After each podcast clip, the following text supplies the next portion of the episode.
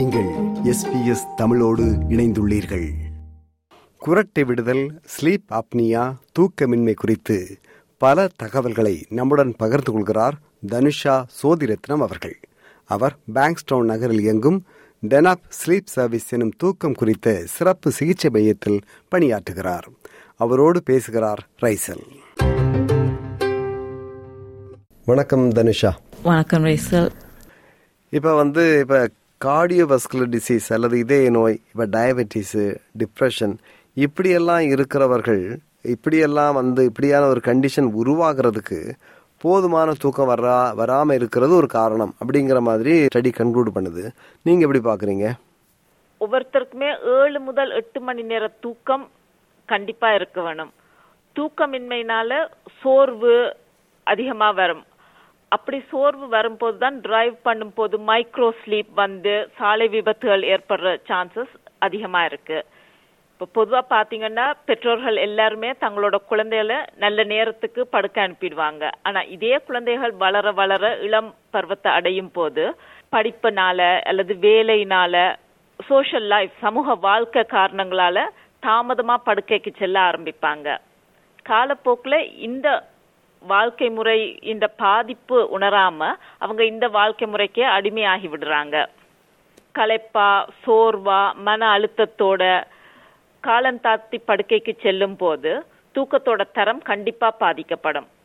தரம் குறைந்த தூக்கம் அமைதியின்மையை ஏற்படுத்துது. அதனால சரியான நேரத்துல எழுந்திருக்க முடியறதில்ல. இதன் விளைவாக அவர்களோட விழிப்புணர்வு மற்றும் முடிவெடுக்கக்கூடிய திறன் படிப்பிலேயோ வேலையிலேயோ அவங்க நல்ல முடிவுகள் எடுக்கக்கூடிய அவங்களோட திறன் பாதிக்கப்படுது. அது மட்டுமல்லாம ஹை பிளட் பிரஷர் உயர் ரத்த அழுத்தம் டயபிட்டிஸ் இருதய நோய் மாரடைப்பு பக்கவாதம் மனச்சோர்வு ஆங்ஸைட்டி டிப்ரெஷன் போன்ற மற்ற உடல் உபாதைகளும் ஏற்படலாம். இன்சாம்னியா அல்லது ஸ்லீப் அப்னியா இப்படியெல்லாம் வந்து தூக்கம் தொடர்பான நோய்கள் அல்லது தூக்கம் தொடர்பான கோளாறுகள் அப்படியெல்லாம் இருக்கும்போது அந்த இந்த தூக்க கோளாறு வந்து அவர்களின் ஆரோக்கியத்தை பாதிக்குது. அது உடல்நலமாக இருக்கலாம் மனநலமாக இருக்கலாம் ஆனால் அவர்களின் ஆரோக்கியத்தை பாதிக்குது அப்படின்னு ஸ்டடி சொல்லுதே. தூக்க கோளாறுகள் உடல் மற்றும் மன ஆரோக்கியத்தை பெரிதும் பாதிக்கிறது. ஆனா இதுக்கு இடையில உள்ள அந்த கனெக்ஷன் தூக்கமின்மை மனநிலை உடல்நிலை இந்த மூன்றுக்கும் இடையில உள்ள நெருங்கிய தொடர்பை கருத்துல கொண்டு தூக்க தரத்தை மேற்படுத்தினால் கண்டிப்பா உடல் மற்றும் மனநிலை பிரச்சனைகளை நல்ல முறையில கையாள முடியும். இப்ப பார்க்க போனா ஆரோக்கியமான வாழ்க்கைக்கு நல்ல தூக்க சுகாதாரம் அவசியம். ஸ்லீப் ஹைஜீன் அல்லது தூக்க சுகாதாரம் என்னன்னு கேட்டா சரியான நேரத்துல படுக்கைக்கு செல்லணும். சரியான நேரத்துல சரியான அளவு ஆரோக்கியமான உணவை உட்கொள்ளணும் சூரிய ஒளிக்கு நல்ல வெளிப்பாட்டு இருக்கணும். இந்த மூன்றும் இருந்தாலே நல்ல ஸ்லீப் ஹைஜீன் கண்டிப்பா இருக்கும். ஆனா அதே டைம்ல தவிர்க்க வேண்டிய பழக்க வழக்கங்கள் இருக்கு. பகல்ல தூங்குறது நினைச்ச நேரத்துக்கு படுக்க போறது ஒரு ஃபிக்ஸ்ட் டைம் அண்ட் இல்லாம தூங்குறதுக்கு முந்தி தொலைநுட்ப கருவிகள்ல ஈடுபட்டு கொண்டிருக்கிறது அளவுக்கு அதிகமா உணவு உட்கொள்றது போதைப் பொருள் மதுபானம் புகைப்பிடிக்கிறது போன்ற பழக்கங்கள் தவிர்த்தா அதுவும் நல்ல தரமான தூக்கத்துக்கு வழிவகுக்கும். இப்ப ஸ்லீப் அப்னியா பற்றி பேசுறோம் இல்லையா? ஸ்லீப் அப்னியா ஸ்லீப் அப்னியா அப்படின்னு நிறைய கேள்விப்பட்டிருக்கிறோம்? நிறைய பேர் சொல்லுவாங்க நம்ம கூட வாசித்திருக்கிறோம். ஆனா என்னன்னு தெரியாது. அப்படின்னா என்னன்னு சொல்லுங்களேன். அப்னியான்றது ஒரு கிரீக் வேர்ட் ஒரு கிரேக்க சொல். அதோட கருத்து என்னன்னு பார்த்தீங்கன்னா சுவாசம் தற்காலிகமாக நிற்பது. இப்போ நம்ம தூங்கும் போது இது நடக்கிறதால அது ஸ்லீப் அப்னியா என்று சொல்லப்படுது.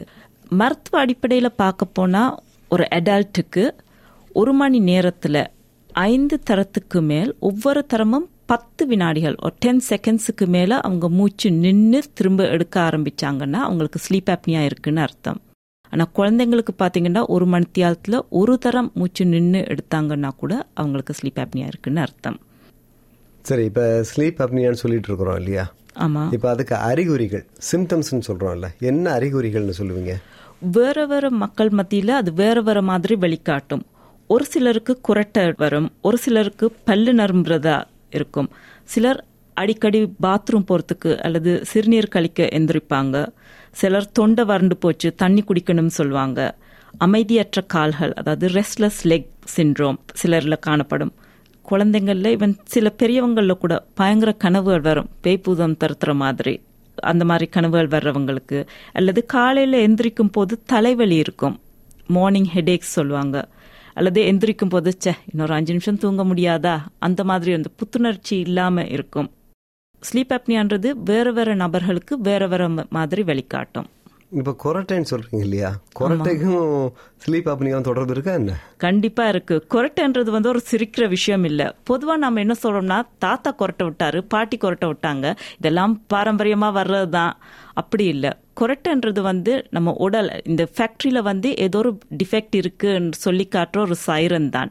அது எதனால வருதுன்னா நம்ம மூச்சு எடுக்கும் போது நம்ம மூச்சு குழாய் வந்து அதோட அளவில் குறுகி வரும்போது உள்ளே வெளியே போய் வர்ற காற்று அதிரத் தொடங்கும். அந்த அதிர்வு தான் குரட்டையாக வெளியே வருது.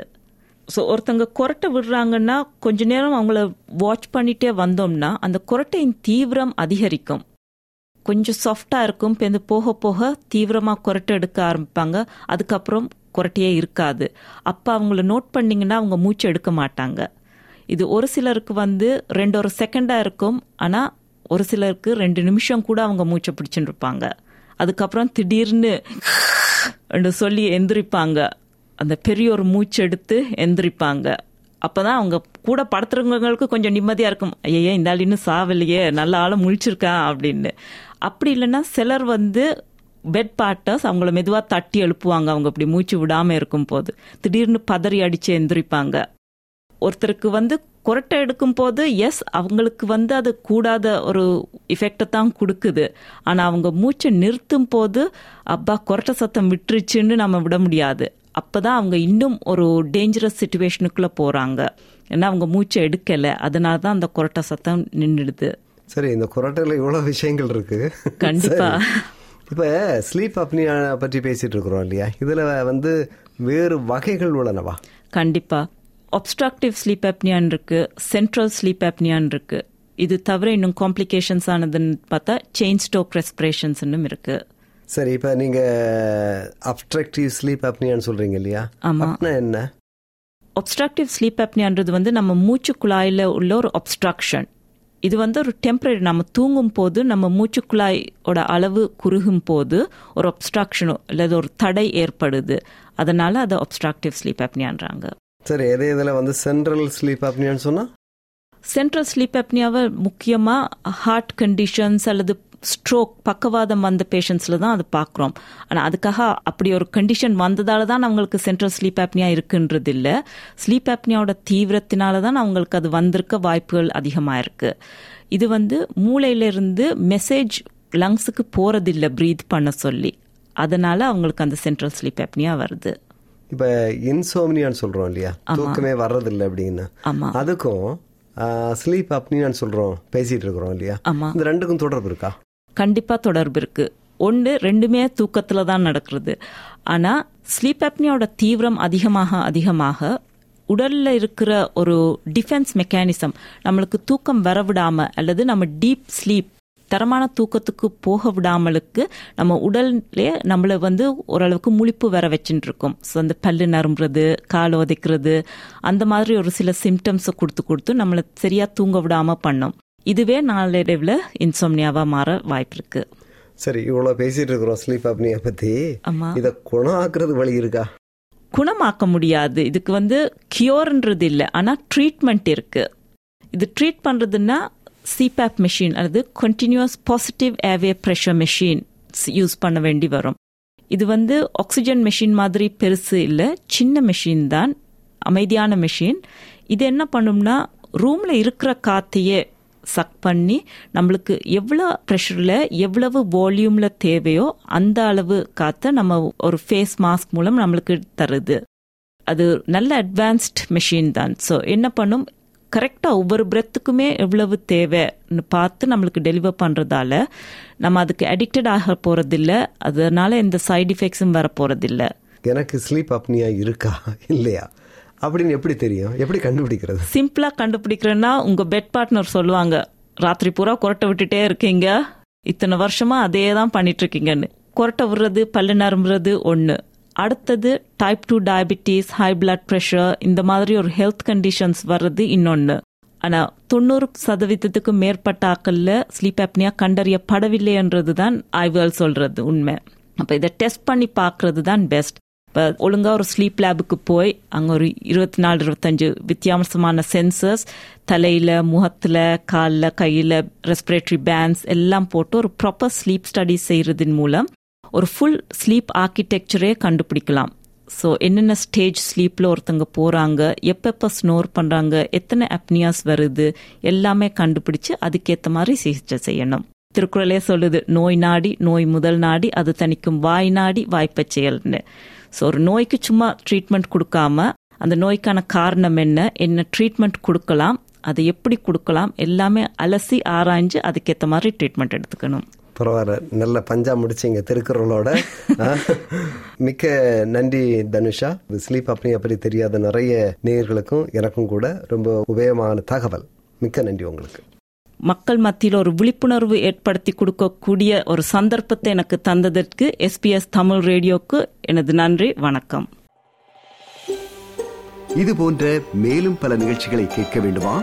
Apple podcast Google podcast Spotify என்று பாட்காஸ்ட் கிடைக்கும் பல வழிகளில் நீங்கள் நிகழ்ச்சிகளை கேட்கலாம்.